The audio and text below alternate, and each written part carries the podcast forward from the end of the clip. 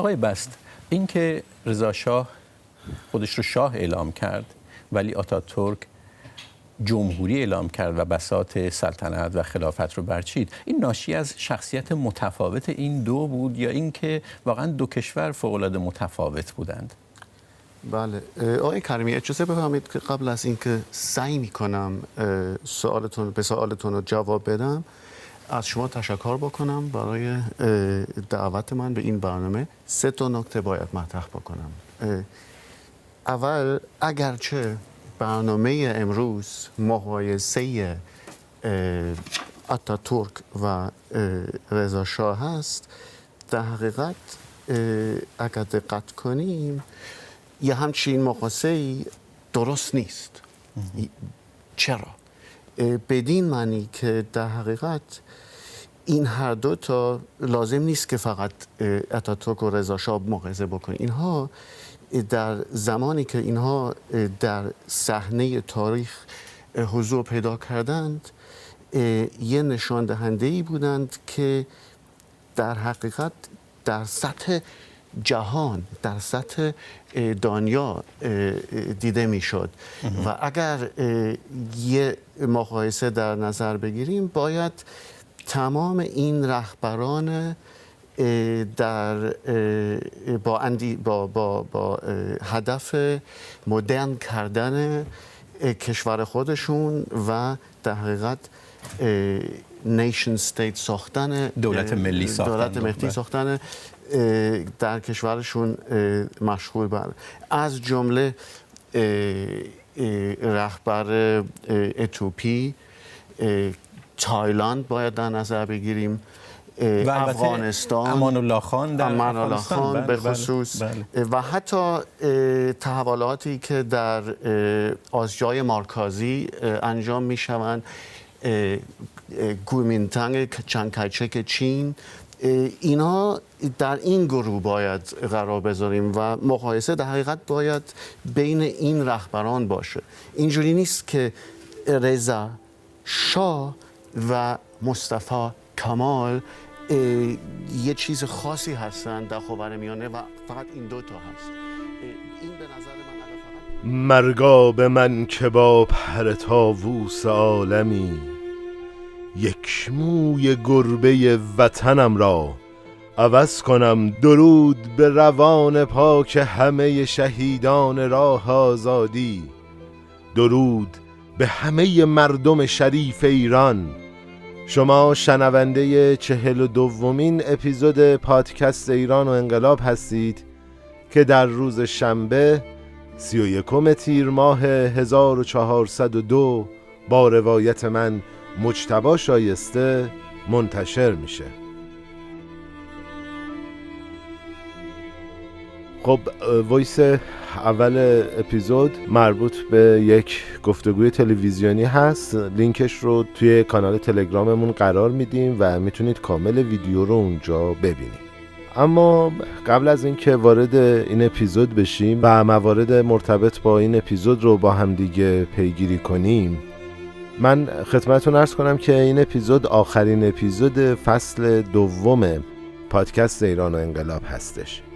در رابطه با برنامه انتشار فصل سوم و اینکه اولین اپیزود مربوط به فصل سوم کی منتشر میشه و توی این بازه زمانی بین فصل دوم تا فصل سوم ما قرار هست که چیکار کنیم و چه اپیزودهایی رو منتشر کنیم حتما انتهای پادکست با همدیگه صحبت خواهیم کرد. نکته بعدی هم این که خب طبق روالی که ما توی فصل اول داشتیم برای فصل دوم هم یه قرعه کشی کتاب داریم که هر عزیزی که می‌خواد توی این قرعه کشی شرکت کنه می‌تونه به ایمیلمون رپتاکو@gmail.com و یا از طریق تلگرام و توییتر که آدرسش توی توضیحات اپیزود هم هست با ما ارتباط برقرار کنه. البته توضیحات مفصلی رو آخر اپیزود در رابطه با همه موارد میدیم. این اپیزود بسیار کوتاهه به خاطر اینکه می‌خواستیم فصل دوم رو تمام کنیم صحبت اضافه ای نداریم. بریم سراغ اپیزود و ببینیم که چی در انتظارمونه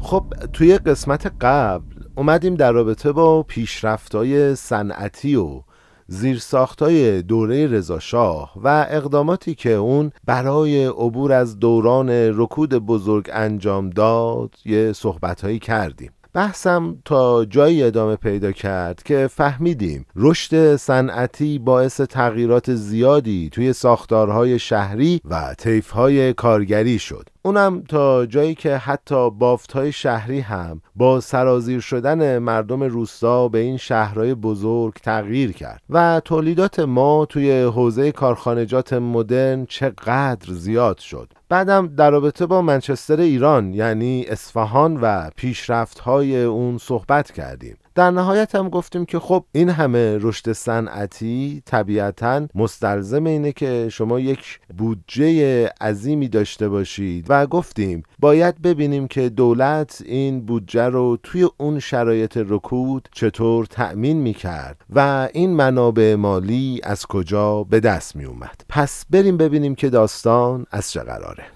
کتاب میگه هزینه طرحهای عظیم به ویژه. توسعه و نوسازی ارتش وزارتخونه ها کارخونه های صنعتی و مؤسسات آموزشی نوین بودجه دولتی رو 18 برابر کرد. یعنی از کمتر از 245 میلیون ریال توی سال 1304 به بیشتر از 4.3 دهم میلیارد ریال تو سال 1320 رسید. خب این هزینه های فزاینده از راه های مختلفی تأمین می شد اول از همه افزایش تولید نفت بود که در نتیجهش میزان حق الامتیاز ایران از یک میلیون پوند به حدود چهار میلیون پوند رسید و بخش زیادی از این درآمدم به حساب ویژه خرید سلاحهای جدید و ماشینالات صنعتی ریخته شد. دوم وضع تعرفه های بیشتر و بهبود وضع تجارت بعد از نابسامانی های جنگ جهانی اول. درآمد گمرکی رو از 91 میلیون ریال به 421 میلیون ریال رسوند. سوم هم این که همزمان با اعمال کنترل بیشتر دولت بر استانها و مناطق دورافتاده درآمد حاصل از قانون معتدل مالیات بر درآمد که توی سال 1305 به جای مالیات های محلی قبل وضع شده بود افزایش پیدا کرد. تا جایی که توی سال 1320 این درآمد مالیاتی به 280 میلیون ریال رسید. بچه من چند تا توضیح بدم.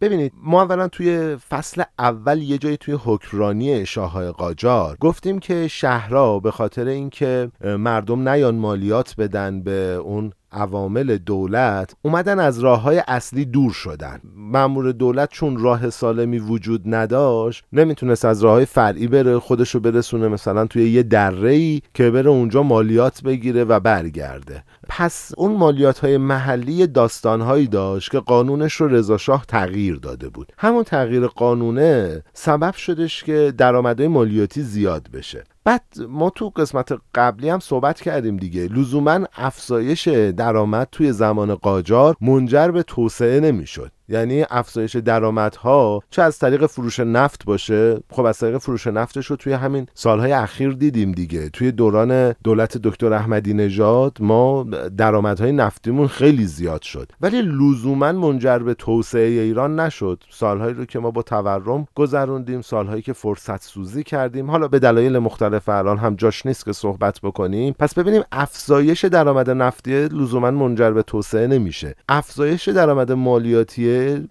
لزوما منجر به توسعه نمیشه. ما تو اپیزود قبل گفتیم شاههای قاجار درآمدهاشون که زیاد می‌شد به جای اینکه خرج توسعه کنن خرج سفرهای اروپایی و نشون دادن قدرت پوشالیشون می‌کردن. خب اما راه حل چهارم درآمد دولت انحصاری کردن کالاهای مصرفی مثل شکر، چایی، تنباکو و مواد سوختی بودش. که درآمد حاصل از این قبیل از انحصارات تقریبا از صفر به بیشتر از یک و دو دهم میلیارد ریال رسید. یعنی خودش رو اقلام مصرفی دست گذاشت دیگه و اومد تنباکو رو به انحصار خودش در آورد اومد سوخت رو به انحصار خودش در آورد و دست کسایی که به هر حال داشتن این بازارها رو میچرخوندن و قطع کرد. و یه بخشی از هزینه هاش هم تأمین شد. راه حل پنجم بودش که تو اواخر سال 1316 رژیم به کسر بودجه متوجه متوسل شد و مجبور شد که حجم اسکناس های در گردش رو از 16 صدم میلیارد ریال توی سال 1311 به بیش از 1.74 صدم میلیارد ریال تو سال 1320 افزایش بده.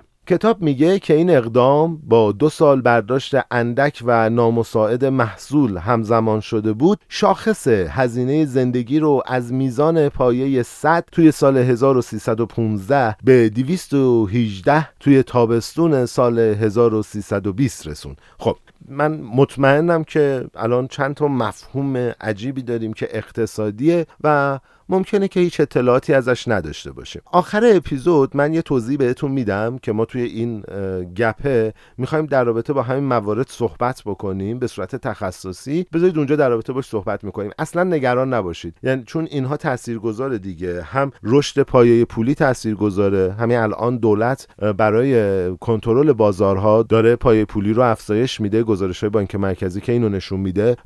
خب خود این تاثیرگذار توی سطح هزینه ها توی افزایش تورم و اینها. و نهایتا می‌بینیم دیگه یه سری تبعاتی داره که توی اعتراضات تاثیر گذاره. آخر اپیزود ما در رابطه با این موضوع صحبت می‌کنیم و میگیم که چه برنامه‌ای براش داریم. اصلا نگران نباشید. خب همچنان که یکی از مورخان طبق گفته آبراهامیان با مقداری اقراق نوشته که نظام جدید رضاشاه خانه ساخته بر روی تورم بود. بنابراین رضاشاه از جهات گوناگونی به مردم همدوره و البته سرشناستر خودش یعنی مصطفی کمال یا همون آتاتورک شباهت زیادی داشت. چون هر دوی این افراد می‌خواستن جامعه چند فرقه‌ای و سنتی خودشون رو به یه ملت مدرن تبدیل کنن. هر دو نوسازی رو با غربی کردن و گذشته رو با عدم کارایی اداری هرج و مرج قبیله‌ای اقتدار مذهبی و عدم تجانس اجتماعی و آینده رو با همگونی فرهنگی وحدت سیاسی و تجانس قومی یکسان و برابر می‌دونستند. هر دوی اونها به تشکیل دولت‌های قدرتمند و فارغ از نفوذ بیگانه ها امیدوار بودند و تلاش می‌کردند تا با زور زنان رو از خونه ها بیرون بیارن و به زندگی اجتماعی وارد کنند تا جامعه رو از کرختی در بیارن و از پتانسیل مثبت و استفاده نشده زنان تحت تأثیر افکار متحجرانه سنتی استفاده کنند. هر دو میکوشیدند که کشور خودشون رو به ویژه مناطق شهری با افزایش درآمدهای حاصل از منابع داخلی مخصوصا گرفتن مازاد از توده های روستایی توسعه بدن. اونا با همکاری نظامیا به قدرت رسیدن و عقیده داشتن که بدون استبداد سیاسی دسترسی به اصلاحات اجتماعی فرهنگی و اقتصادی امکان پذیر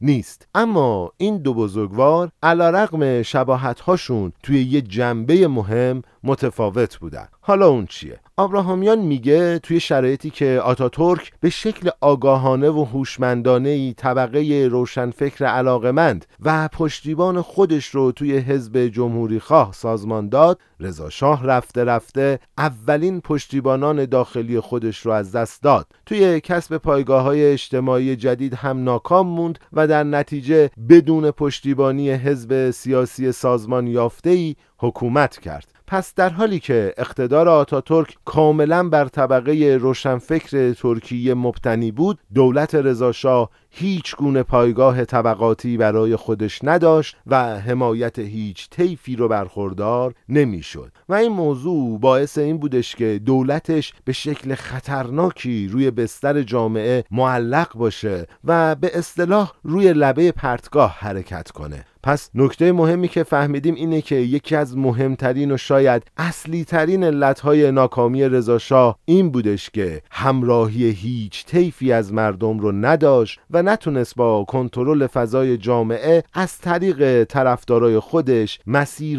اصلاح اجتماعی رو اونطوری که دوست داشت پیش ببره و بتونه طرح مدرنیزه کردن ایران رو کامل کنه. بچه ما تو اپیزود قبل خیلی از سیاست های اقتصادی رضاشاه صحبت کردیم و تعریف هم کردیم. اما توی این اپیزود داریم می‌بینیم که رضا شاه یه دو تا سیاست اقتصادی غلط داشت. حالا شاید هم مجبور بوده. فعلا نمی‌تونیم در رابطه باش صحبت کنیم. حالا توضیح میدم.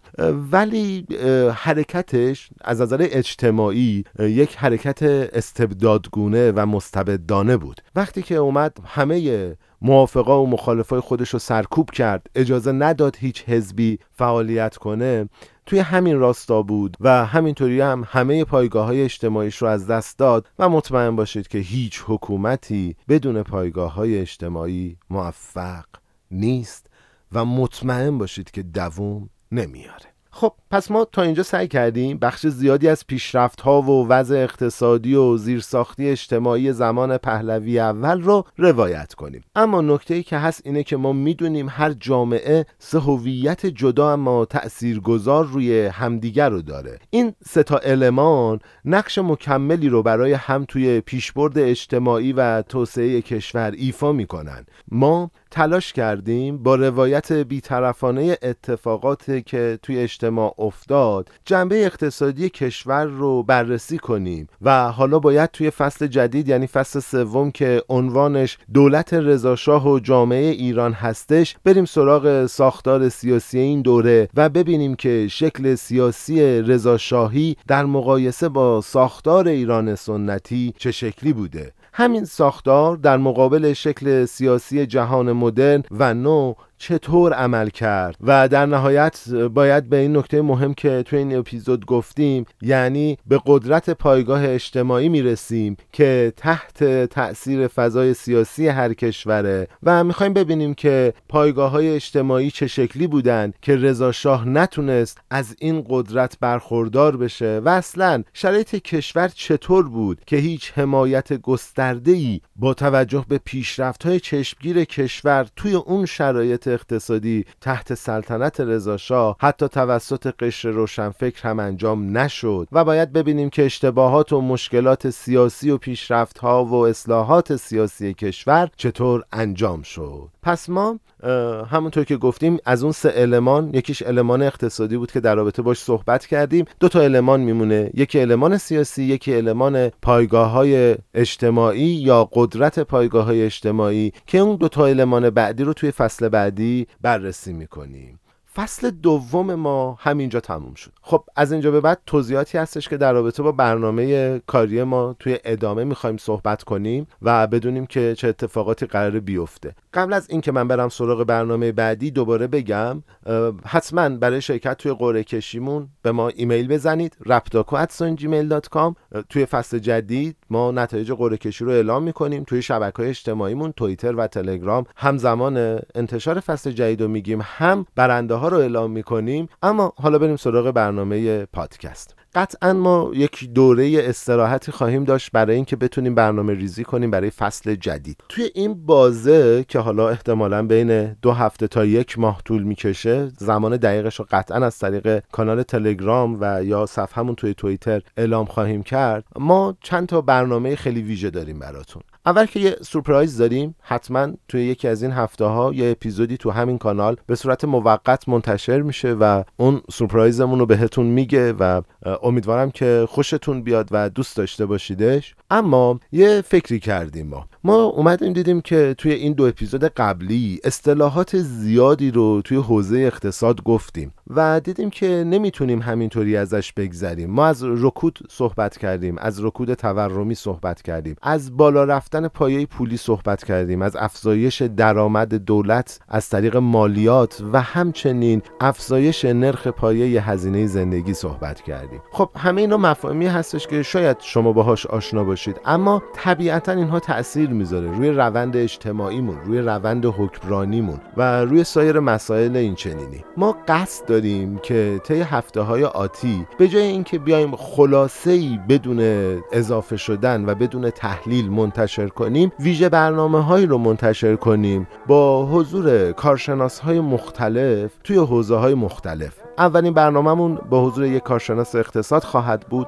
و در رابطه با همین موارد صحبت می‌کنیم. ببینیم اصلا آیا رضا شاه راه دیگری جز اینها داشت یا نه و آیا بهترین مسیر رو رضا شاه رفت. در رابطه با اون همون سیاست های اقتصادی که توی اپیزود صحبت کردیم افزایش پای پولی. آیا لازم بود؟ لازم نبود چون میگن یک سیاست درست نیست و خودش تورمزاست. آیا توی اون دوران ما باید این کارو می‌کردیم یا نه؟ همه این سوالات سوالاتیه که ما تو بحث اقتصادی تحلیل خواهیم کرد. واقعیتش اینه که من تلاش می‌خوام بکنم در رابطه با دو تا موضوع هم صحبت کنم. یکی در رابطه با خلقیات مردم ایران توی شکلگیری مشروطه که مربوط به اپیزودهای قبل از رضاخان و مسیری که به رضا شاه شدن طی می‌کنه هست و یه اپیزود هم در رابطه با تحلیل شخصیت رضاخان و اونجایی که تلاش می‌کنه از رضاخانی به سمت رضاشاهی حرکت کنه در رابطه با اون صحبت کنیم. طبیعتا ما برنامه داشتیم که توی دو تا اپیزود خلاصه فصل دوم رو روایت کنیم برای شروع فصل سه اما دیدیم که اگر این کار رو بکنیم بهتره. چون یک خروجی بهتری می‌تونیم با دید فعلی بدیم. حتی اگر آیندگان این فایل های ما رو بشنون می‌تونن با زاویه نگاه ما امروز نسبت به رضا شاه و مشروطه آشنا بشن و این هم در آینده به تحلیل های سیاسی جامعه شناختی آیندگان قطعا کمک خواهد کرد. پس برنامهمون اینه توی این گپه قرار این کار رو بکنیم. راستش این یه تیکه رو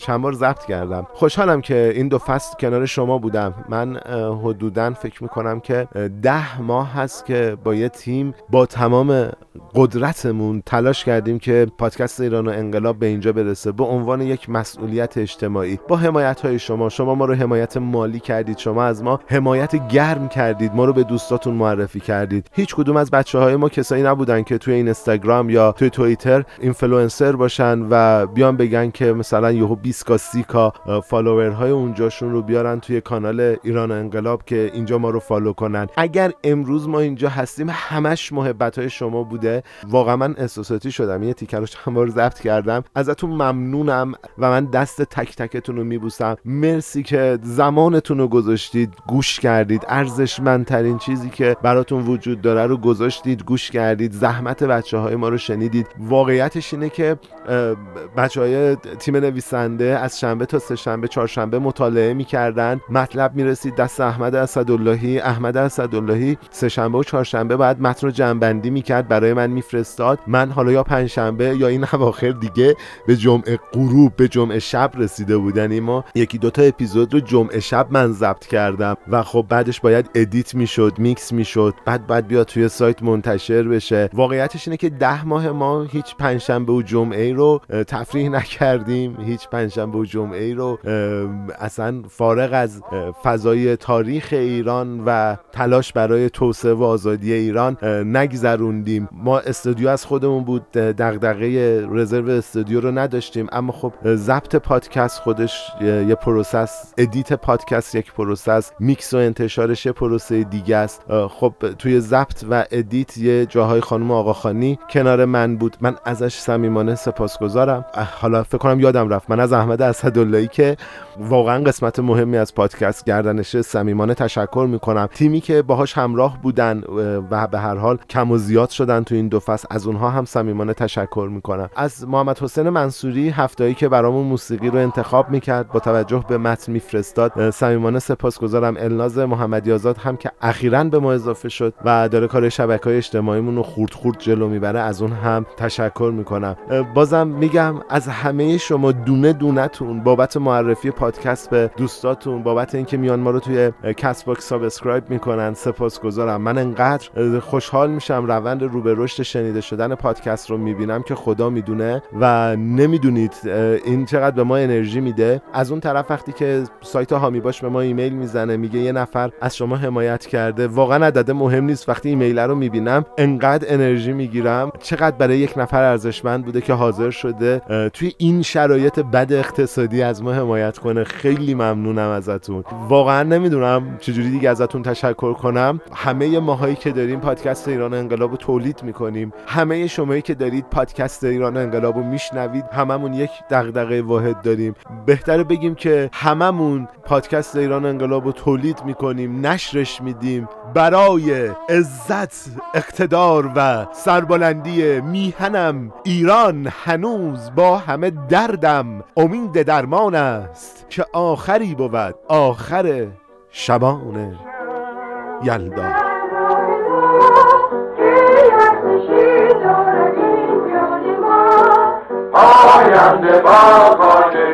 رام ما.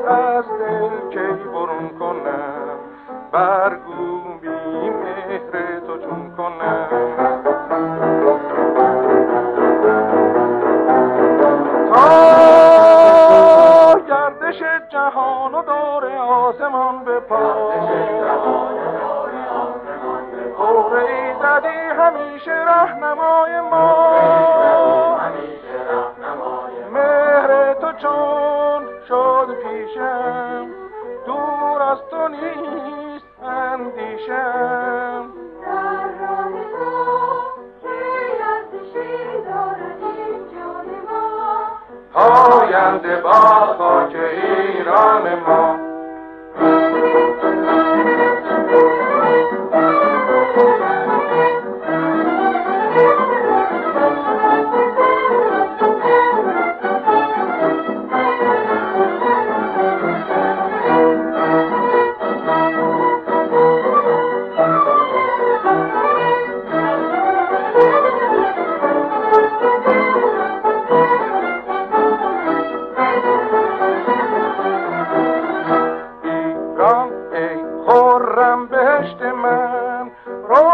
روشن از تو سرنوشت من. گر آتش بارد به پیکرم جز مهرت در دل نپرورم. از آب و خاک و مهر تو سرشته شد گلم مهر اگر برون رود گلی شود دلم.